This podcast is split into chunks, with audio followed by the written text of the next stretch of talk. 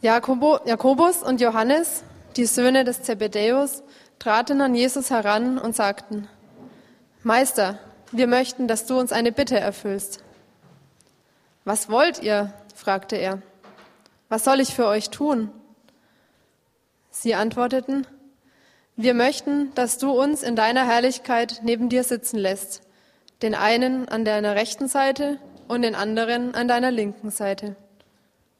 Ihr wisst nicht, um was ihr da bittet, entgegnete Jesus. Darüber zu verfügen, wer an meiner rechten und an meiner linken Seite sitzen wird, das steht mir nicht zu. Wer dort sitzen wird, das ist von Gott bestimmt. Die übrigen zehn Jünger hatten dem Gespräch zugehört und ärgerten sich über Jakobus und Johannes. Da rief Jesus die alle zusammen und sagte, Ihr wisst, dass die, die als Herrscher über die Völker betrachtet werden, sich als ihre Herren aufführen und dass die Völker die Macht der Großen zu spüren bekommen. Bei euch ist es nicht so. Im Gegenteil. Wer unter euch groß werden will, soll den anderen dienen. Wer unter euch der Erste sein will, soll der Diener allen sein, aller sein. Denn auch der Menschensohn ist nicht gekommen, um sich dienen zu lassen, sondern um zu dienen und sein Leben als Lösegeld für viele hinzugeben.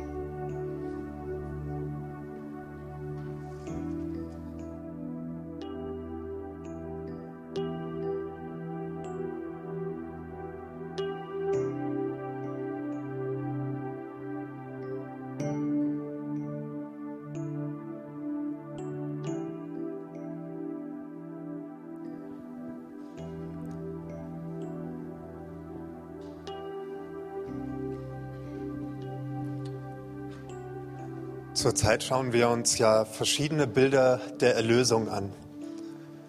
Die letzten Wochen haben wir über Jesu Weg, über Jesu Lehre und über sein Handeln etwas gehört. Alles Wege der Erlösung. Und heute am ersten Sonntag der Passionszeit geht es erstmals um Jesu Leiden und um seinen Tod. Jesu Leiden und seinen Tod, da gibt es ja sehr viele Bilder und sehr viele Aspekte, sehr viele Symbole, die für Erlösung sprechen und was das mit Erlösung zu tun hat. Da gibt es Opfer, das Blut, Sühne, Stellvertretung. Heute wollen wir uns einen Aspekt, ein Bild anschauen, da wo auch das Wort Erlösung herkommt, das Erlösen, das Lösegeld. Erlösung durch den Loskauf durch das Lösegeld, was Jesus bezahlt. Dieses Bild des Lösegeldes in Bezug auf Jesus und die Erlösung taucht zum ersten Mal hier in Markus 10 auf, was wir eben gehört haben, wo Jesus sagt, denn auch der Menschensohn ist nicht gekommen, um sich dienen zu lassen, sondern um zu dienen und sein Leben als Lösegeld für viele hinzugeben. Jesus spricht hier vom Lösegeld. Und Paulus greift da später immer mal wieder auf, dieses Bild des Lösegeldes. Wenn wir heute vom Lösegeld hören, dann fallen uns vielleicht Entführungen ein, wenn irgendwer da in Nordafrika in der Sahara entführt wird oder ein ganzes Schiff von Piraten gekapert wird und da muss ein Lösegeld bezahlt werden. Aber auch schon längere Zeit gibt es das, das Lösegeld. Kannst du noch mal eins zurück? Im Mittelalter gab es zum Beispiel den, was ist das? Kennt ihr das Bild? Schuldturm, genau. Das ist der Schuldturm in Nürnberg. Im Mittelalter gab es auch hier in Deutschland so etwas wie ein Schuldturm. Wenn jemand Schulden hatte, dann kam er in diesen Turm nicht als Gefängnisstrafe, sondern damit die Verwandten Lösegeld bezahlen, um ihn daraus zu erlösen, dass er wieder freikommt. Also er war so lange gefangen, wie die Schulden noch da waren und bis irgendjemand das Lösegeld bezahlt hat. Und auch in der Antike gab es das schon. Also zu der Zeit, als auch Jesus gelebt hat. Da gab es Sklaverei und viele Menschen wurden zu Sklaven, weil sie Schulden hatten. Da mussten sie sich sozusagen selbst verkaufen.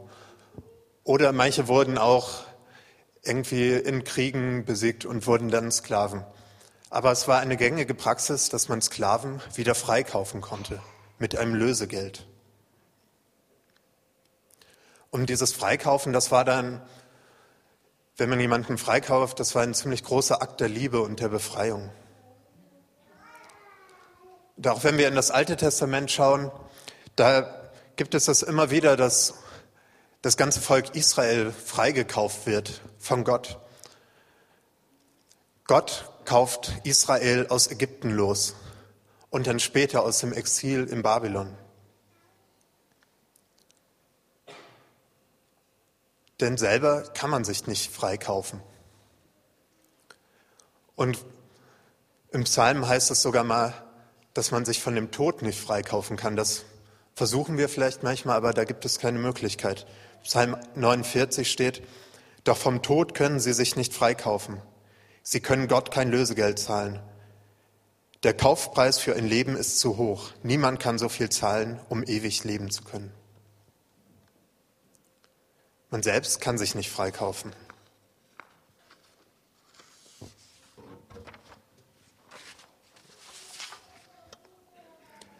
Aber Jesus sagt,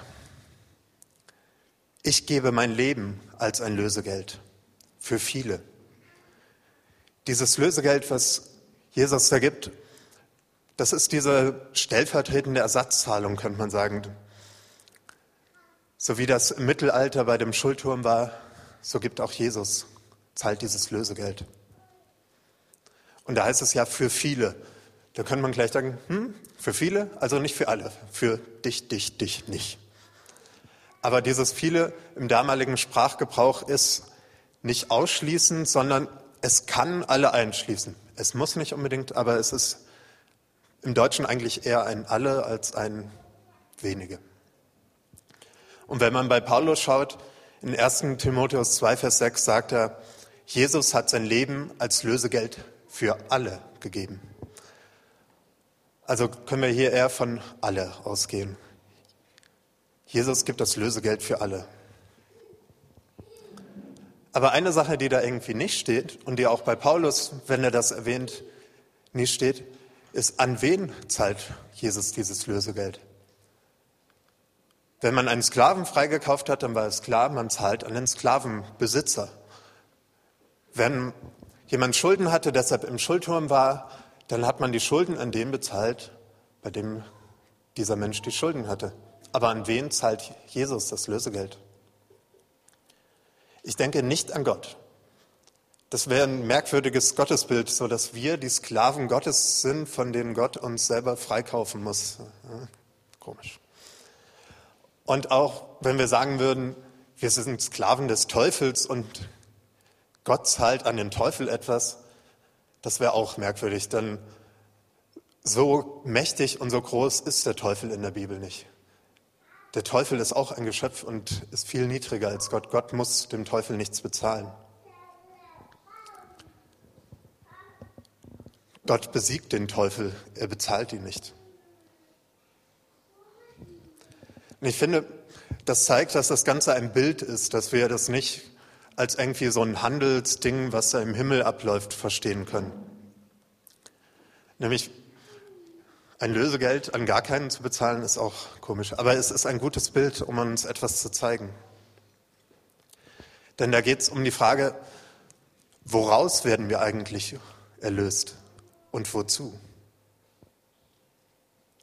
Auch das wird hier an dieser Stelle nicht gesagt. Was gesagt wird, ist, dass Jesus kam, um uns zu erlösen. und dem Menschen zu dienen. Denn auch der Menschensohn ist nicht gekommen, um sich dienen zu lassen, sondern um zu dienen.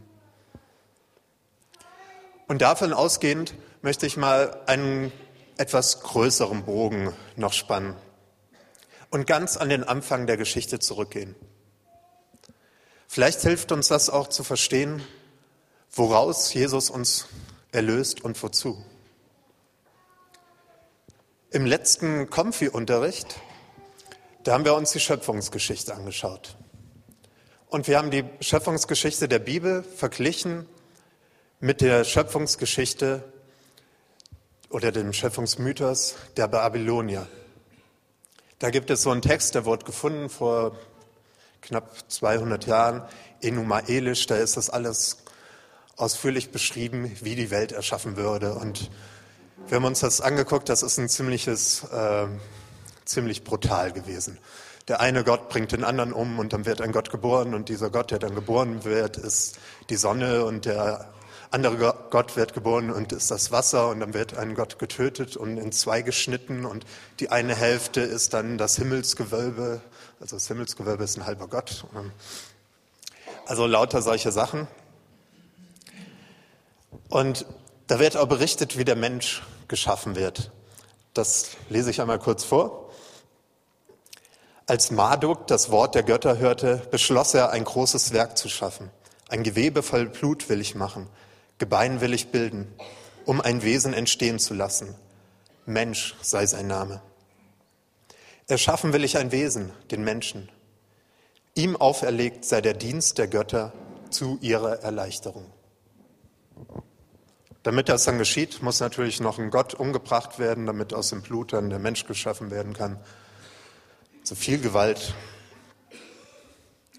Der Mensch wird erschaffen, um den Göttern zu dienen damit sie erleichtert werden, damit sie befriedigt werden. Die Menschen sind eigentlich nur Diener Gottes, Sklaven Gottes. Wenn wir dagegen in die Bibel schauen, da läuft das ganz anders ab. Da sind erstmal Sonne und Mond und Wasser sind keine Götter, sondern ist etwas Geschaffenes von Gott, was sehr gut ist. Und das Ganze läuft ohne Gewalt. Und der Mensch wird nicht als Diener geschaffen. Der Mensch wird als Ebenbild geschaffen. Ebenbild Gottes. Und als Menschen bekommen wir den Auftrag, fruchtbar zu sein und uns zu vermehren und die Erde zu verwalten. Wir können eine Beziehung zu Gott haben, eine Beziehung zu anderen Menschen und zur Natur. Und Gott dient sogar den Menschen. Also ein absolut gegenteiliges Menschenbild im Vergleich zu dem, was damals in der ganzen Welt geglaubt wurde. Aber wenn wir dann weiterschauen, nach der Schöpfungsgeschichte wird berichtet, wie Sünde in die Welt kam, wie diese Beziehung, die wirklich sehr gut war zwischen Gott und Mensch, wie die Brüche bekam wieder gestört wurde. Es kam Schuld, es kam Ungerechtigkeit. Die Menschen sind Sklaven dieser Ungerechtigkeit geworden. Einmal durch ihr persönliches Unrecht und dann auch durch Strukturen des Unrechts, aus denen sie gar nicht rein raus konnten und in die Menschen hineingeboren werden, in die auch wir ja immer, in denen wir einfach drin sind wo wir gar nichts gegen machen können. Wir sind in diesen Strukturen des Unrechts gefangen. Der Spiegel, vielleicht habt ihr es gesehen am Kiosk, schreibt diese Woche vom Triumph der Sünde. Der Kulturchef Matthias Matusek schreibt da, ähm, wie die Sünde normal geworden ist. Partnertausch und Ehebruch kommen in jeder besseren Soap-Opera vor. Fluchen oder aufmüpfige Kinder sind Banalitäten, um die sich die Supernanny kümmert. Und Geiz ist keine Todsünde mehr, sondern einfach nur geil. Was könnte man sagen, will man im Karneval noch ausleben, wenn er ganzjährig geworden ist? Der Karneval feierte den Ausnahmezustand, jetzt ist er die Regel. Das schreibt er in der Einleitung und dann führt er auf, wie das, was die katholische Kirche als die sieben Todsünden bezeichnet hat, wie das Alltag geworden ist und in den verschiedenen Bereichen unserer Gesellschaft und unseres persönlichen Lebens, wie das einfach das Leben bestimmt, wie es allgegenwärtig ist. Und nachdem er zehn, Leit, äh, zehn Seiten lang das ausführt, zieht er ein Fazit. Die Schlange mit ihren Todsünden denkt gar nicht daran, sich aus dem Staub zu machen. Ganz im Gegenteil. Sie hat es sich gemütlich gemacht in unserem Alltag und richtet größere Schäden an, als wir es uns vorstellen konnten. Wenn nicht für unser individuelles Seelenheil, so doch für die Gesellschaft. Ganz am Ende spricht er sogar von der Hölle, die wir uns selber bereiten. Das sind die Strukturen, in denen wir leben. Das ist die Hölle, die wir uns selber bereiten. Das ist eine Welt, die von Sünde, von Unrecht, von Ungerechtigkeit bestimmt ist und wo wir einfach gefangen sind. Und in diese Strukturen, in diese Welt kommt Jesus. Kommt Jesus als ein Diener.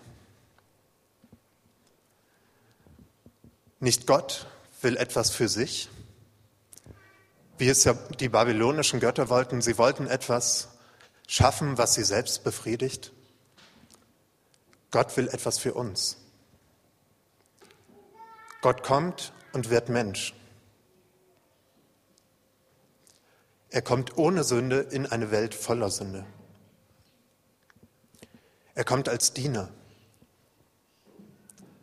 Und dieses Dienen, Diakonein, das griechische Wort, ist interessant, dass gerade das ausgewählt wurde. Es gibt nämlich mehrere, die möglich gewesen wären. Und dieses Dienen, das ist eher so eine Dienstleistung im Alltag. Das ist das Dienen, was ähm, wenn die Leute, die bei Tisch bedient haben, was das ausdrückt. Und wenn man sich Jesus anschaut, was er gemacht hat, wie er gelebt hat, dann sieht man das auch ganz oft, wie er mit anderen Menschen zusammensaß und gegessen hat. Das war ein großer Teil seines Dienstes, dass er mit den so unterschiedlichen und gegensätzlichen Leuten sich an einen Tisch gesetzt, gesetzt hat, sie zusammengebracht hat und ihnen damit gedient hat. Er hat sogar mit den Sündern gegessen, mit denen, die total ausgestoßen waren. Er solidarisiert sich mit ihnen. Und das größte Bild für das Dienen, was auch mit dem gemeinsamen Mahl zu tun hat, finden wir im Abendmahl, was wir nachher auch feiern werden. Jesus ist gekommen, um uns zu dienen. Er solidarisiert sich mit den Sündern, mit uns Menschen. Und er trägt die Sünde. Er leidet unter ihr. Bis zum Tod. Und das macht er für uns Menschen. Du bist Jesus so wichtig, dass er gekommen ist, um sein Leben als Lösegeld zu zahlen für dich. Jesus zahlt das Lösegeld, damit ich befreit werde. Wie gesagt, das ist kein Rechtsgeschäft, das ist kein kultischer Akt, das ist ein Befreiungsakt. Er befreit uns aus den Verstrickungen dieser Welt, aus dem System des Unrechts, der Ungerechtigkeit. Er bezahlt nicht mit Geld, mit Gold, sondern mit dem Leben.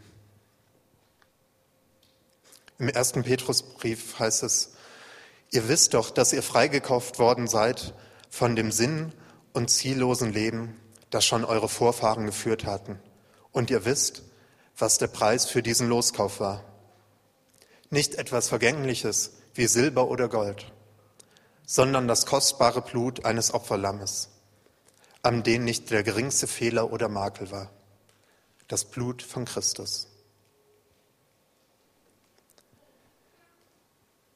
Ihr wisst, dass ihr freigekauft seid. Durch das Leben, den Tod von Jesus. Wir sind freigekauft aus diesem sinn- und ziellosen Leben, in das wir hineingeboren waren, was schon unsere Vorfahren gelebt haben. Wir werden befreit aus der gewohnten Lebensweise. Diese Lebensweise ohne Sinn können wir hinter uns lassen.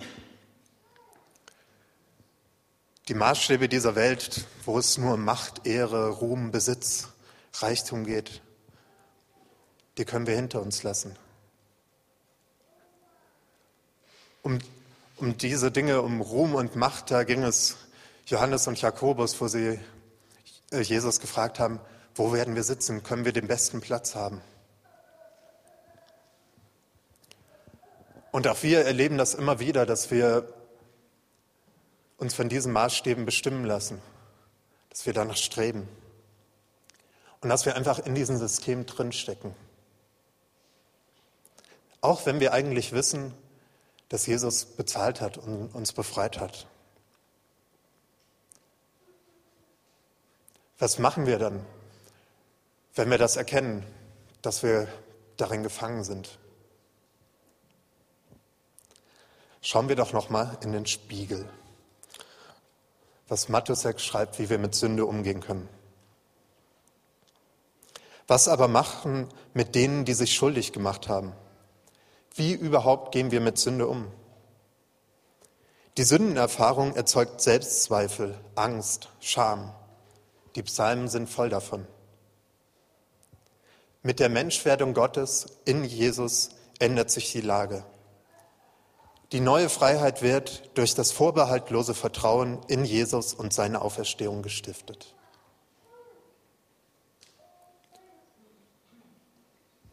Die Sündenerfahrung erzeugt Selbstzweifel, Angst und Scham. Ich glaube, das haben wir alle selber schon erlebt, wenn wir einfach erkannt haben, nein, das war nicht richtig. Da jagen wir etwas Falsch nach. Aber durch die Menschwerdung Gottes, dadurch, dass Jesus gekommen ist, um zu dienen, ändert sich die Lage. Wir können befreit werden, indem wir vertrauen in Jesus, in seine Auferstehung. Wir können auf Jesus vertrauen. Er hat das Lösegeld für uns bezahlt. Und durch dieses Vertrauen wird uns neue Freiheit geschenkt.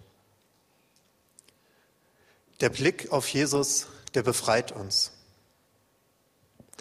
Er hilft, alte Lebensmuster abzulegen. Und er hilft uns vielleicht auch erstmal zu erkennen, wie die Wirklichkeit ist, wovon wir bestimmt sind. Und er zeigt Alternativen zu den normalen Verhaltensweisen. Jesus, der eigentlich alle Macht hatte, kommt, um zu dienen, anstatt sich bedienen zu lassen. Und auch wenn er angegriffen wurde, hat er ganz anders reagiert, als wir es gewohnt sind. Ohne Hass und ohne Gewalt. Er hat sich sogar umbringen lassen. Bei Jesus bekommen die Sachen einen neuen Sinn. Sogar dieser grausamste Tod am Kreuz bekommt einen Sinn.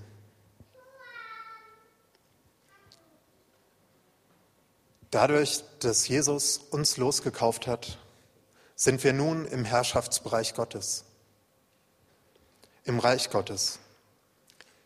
Die Mächte dieser Welt sind besiegt am Kreuz. Wir sind befreit. Zur Freiheit hat Christus uns befreit. Und so können wir unser wahres Leben beginnen als Kinder Gottes, nicht als Sklaven oder Diener Gottes. Wir sind sein Ebenbild. Und die Beziehung, die gestört war zu Gott, die ist wiederhergestellt. Und wir gehören jetzt zu dieser Familie, zur Familie Gottes. Und in dieser Familie, im Reich Gottes, gelten andere Maßstäbe. Wie Jesus sagt, bei euch ist es nicht so. Manches steht auf dem Kopf. Gott wurde Mensch. Gott diente. Gott aß mit den Sündern. Gott starb. Jesus erniedrigte sich selbst und wurde daraufhin erhöht in der Auferstehung. Erniedrigung und dann Erhöhung. Das ist anscheinend ein Prinzip in der Bibel, das kommt immer wieder. Das ist auch ein Prinzip, was für uns gilt. Wer unter euch groß sein will, soll den anderen dienen. Bei euch ist es nicht so, wie es ansonsten in der Welt ist. Wer unter euch groß sein will, soll den anderen dienen. Und dabei, das macht es schon deutlich, dabei geht es nicht nur um mich, nicht um die Frage, wo werde ich sitzen, welche Macht werde, werde ich haben in dieser neuen Familie, in dem Reich Gottes, sondern ich werde in das Heil mit hineingenommen. Wir sind gemeinsam die Familie Gottes. Und wir können einander und den Menschen um uns herum dienen. Dazu wurden wir befreit.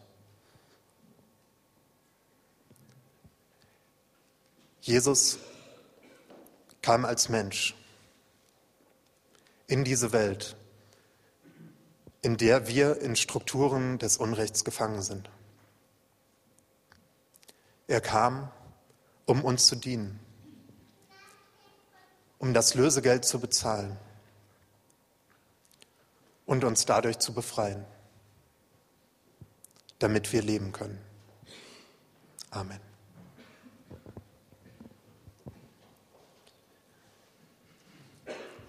Jetzt könnt ihr euch einfach mal einen Moment Zeit nehmen und überlegen, wo ihr euch gefangen fühlt. Wo steckt ihr in eng so Strukturen fest und seid da einfach nicht frei? Wo kann Jesus euch befreien? Nehmt euch einfach mal eine Minute Zeit, denkt darüber nach und sprecht auch zu Jesus.